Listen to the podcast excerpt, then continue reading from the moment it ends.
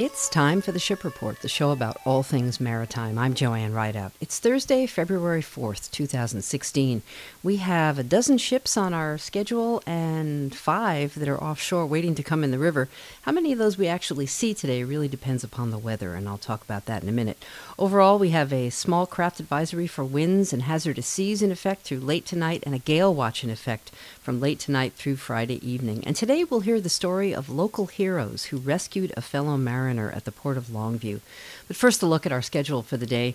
The Columbia River Bar is on yellow status this morning. That means that um, the, the bar pilots are looking very carefully at which ships to allow in, and um, it's all related to the weather. We have two inbounders. One is the Strigla, arriving from South Korea, headed for uh, the Astoria anchorage, and the Capitan Georgis, which is arriving from South Korea, also headed for Meniere's anchorage.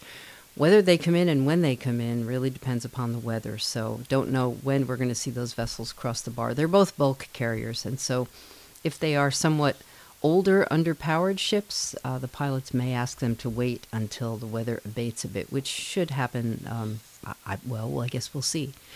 In the Astoria anchorage, we have four vessels that are offshore awaiting orders the ADS Galtasund, the Conti Spinel, the Belle Etoile, and the Peace Gem. Um, those are ships that you can see on the downtown waterfront. But there are also five others that are awaiting orders offshore outside the mouth of the river in the ocean. They are the BTG Eiger, the Navios Aldebaran, the BTG Kailash, the Pan Unity, the Sanit- the Santee Velocity and the Arethusa. And uh, I bet you if you go to marinetraffic.com and click your way to the area just off the mouth of the river there in the ocean, you will see those vessels steaming around at slow speed, uh, waiting for the weather to get better so they can come into the river and waiting for room to come into the river. Um, in outbounders, um, all these vessels are tentatively, um, the departures start around noontime. Really depends upon the weather again. The ATB Dublin C is in Portland with petroleum waiting to head out about noontime. If so, we might see her at about 7 p.m. passing Astoria. The Ho Triton is a car carrier leaving Vancouver with Subarus on board on the schedule to leave about 12:30 p.m.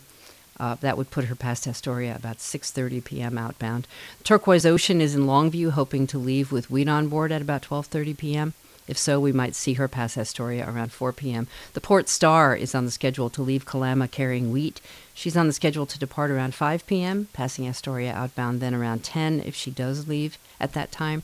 The Weaver Arrow is on the schedule to leave Portland. She's got soda ash on board, so leaving the port of Portland around 6:30 p.m. They hope and passing Astoria outbound then around 12:30 a.m. on Friday. The Green Lake is another car carrier at the port of Vancouver with Subarus on board on the schedule to depart at 10 p.m., passing Astoria outbound around 4 a.m. on Friday morning.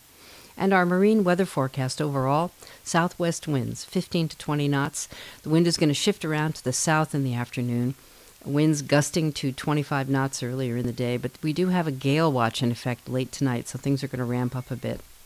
We have local wind waves four feet high at about five seconds between wave crests, but we also have westerly swells 20 feet high at 18 seconds apart. They're going to subside a little bit to 18 feet in the afternoon. Showers and a slight chance of thunderstorms before sunrise and then rain.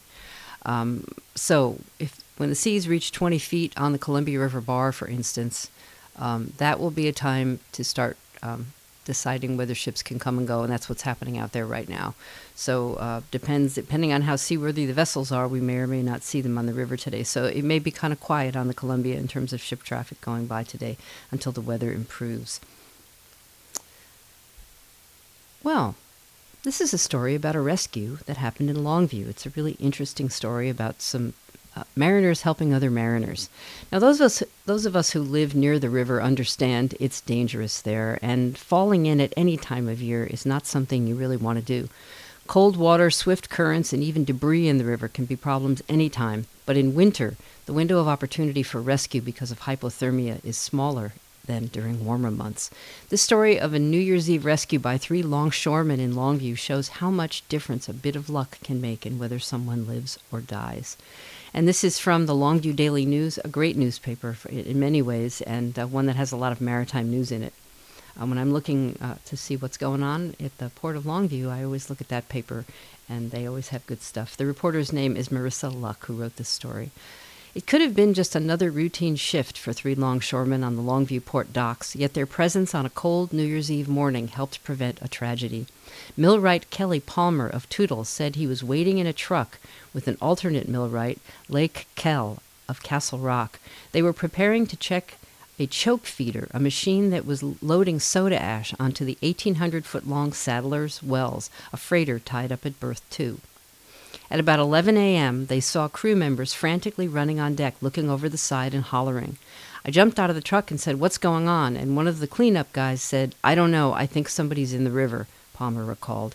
They never heard a splash through the noise of all the running machinery, but he and Kell ran down a gangway leading under the dock. They were joined by another millwright, Michael Ford of Rainier. The three headed for a series of walkways that crossed between the wooden pilings that support the dock. It was high tide shortly after the December storms, and the frigid, murky water under the docks was filled with debris.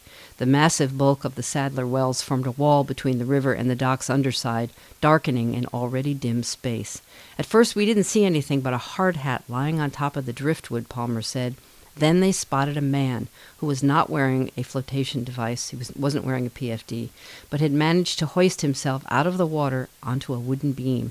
He was standing on the beam and clinging to a piling, dripping and shivering. The man spoke broken English, but the three dock workers helped to guide him across slippery beams to a ladder. He was so weighed down by layers of wet clothing that Ford and Kell had to pull him up the steps. His lips were blue, but the man declined medical attention and quickly returned to the ship. The trio of heroes still don't know his name. Later, they learned that the man was the chief officer on the Sadler Wells. Apparently, he had been tracking the draft of the vessel, how deep it rests in the water as it filled with cargo. He stepped on a patch of ice on a wooden bumper and fell, plunging more than 20 feet into the water. He's lucky he went in where he did and not downriver, Palmer observed. Another 20 feet downstream, there was nothing but logs and driftwood, Kell added, which could have caused severe injuries. And in spite of the high tide, the river was dead calm, so he wasn't whisked out by the current, Palmer said. Had the river been moving, it probably would have been completely different.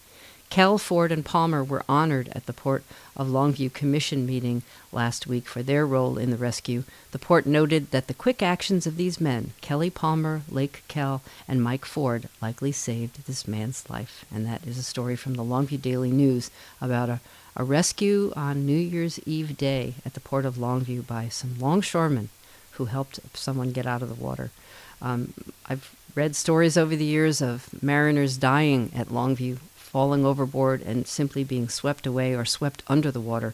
Among the hazards in Longview are strong currents that scour the banks sometimes, currents that can, as I said, pull a person under the water and hold them there, and debris in the river. So, a very happy ending to what could have been a very tragic situation. You've been listening to the Ship Report, the show about all things maritime. I'm Joanne Rideout. Thanks for listening. You can find a podcast of this program along with the ship's schedule on my website at shipreport.net. Have a great day.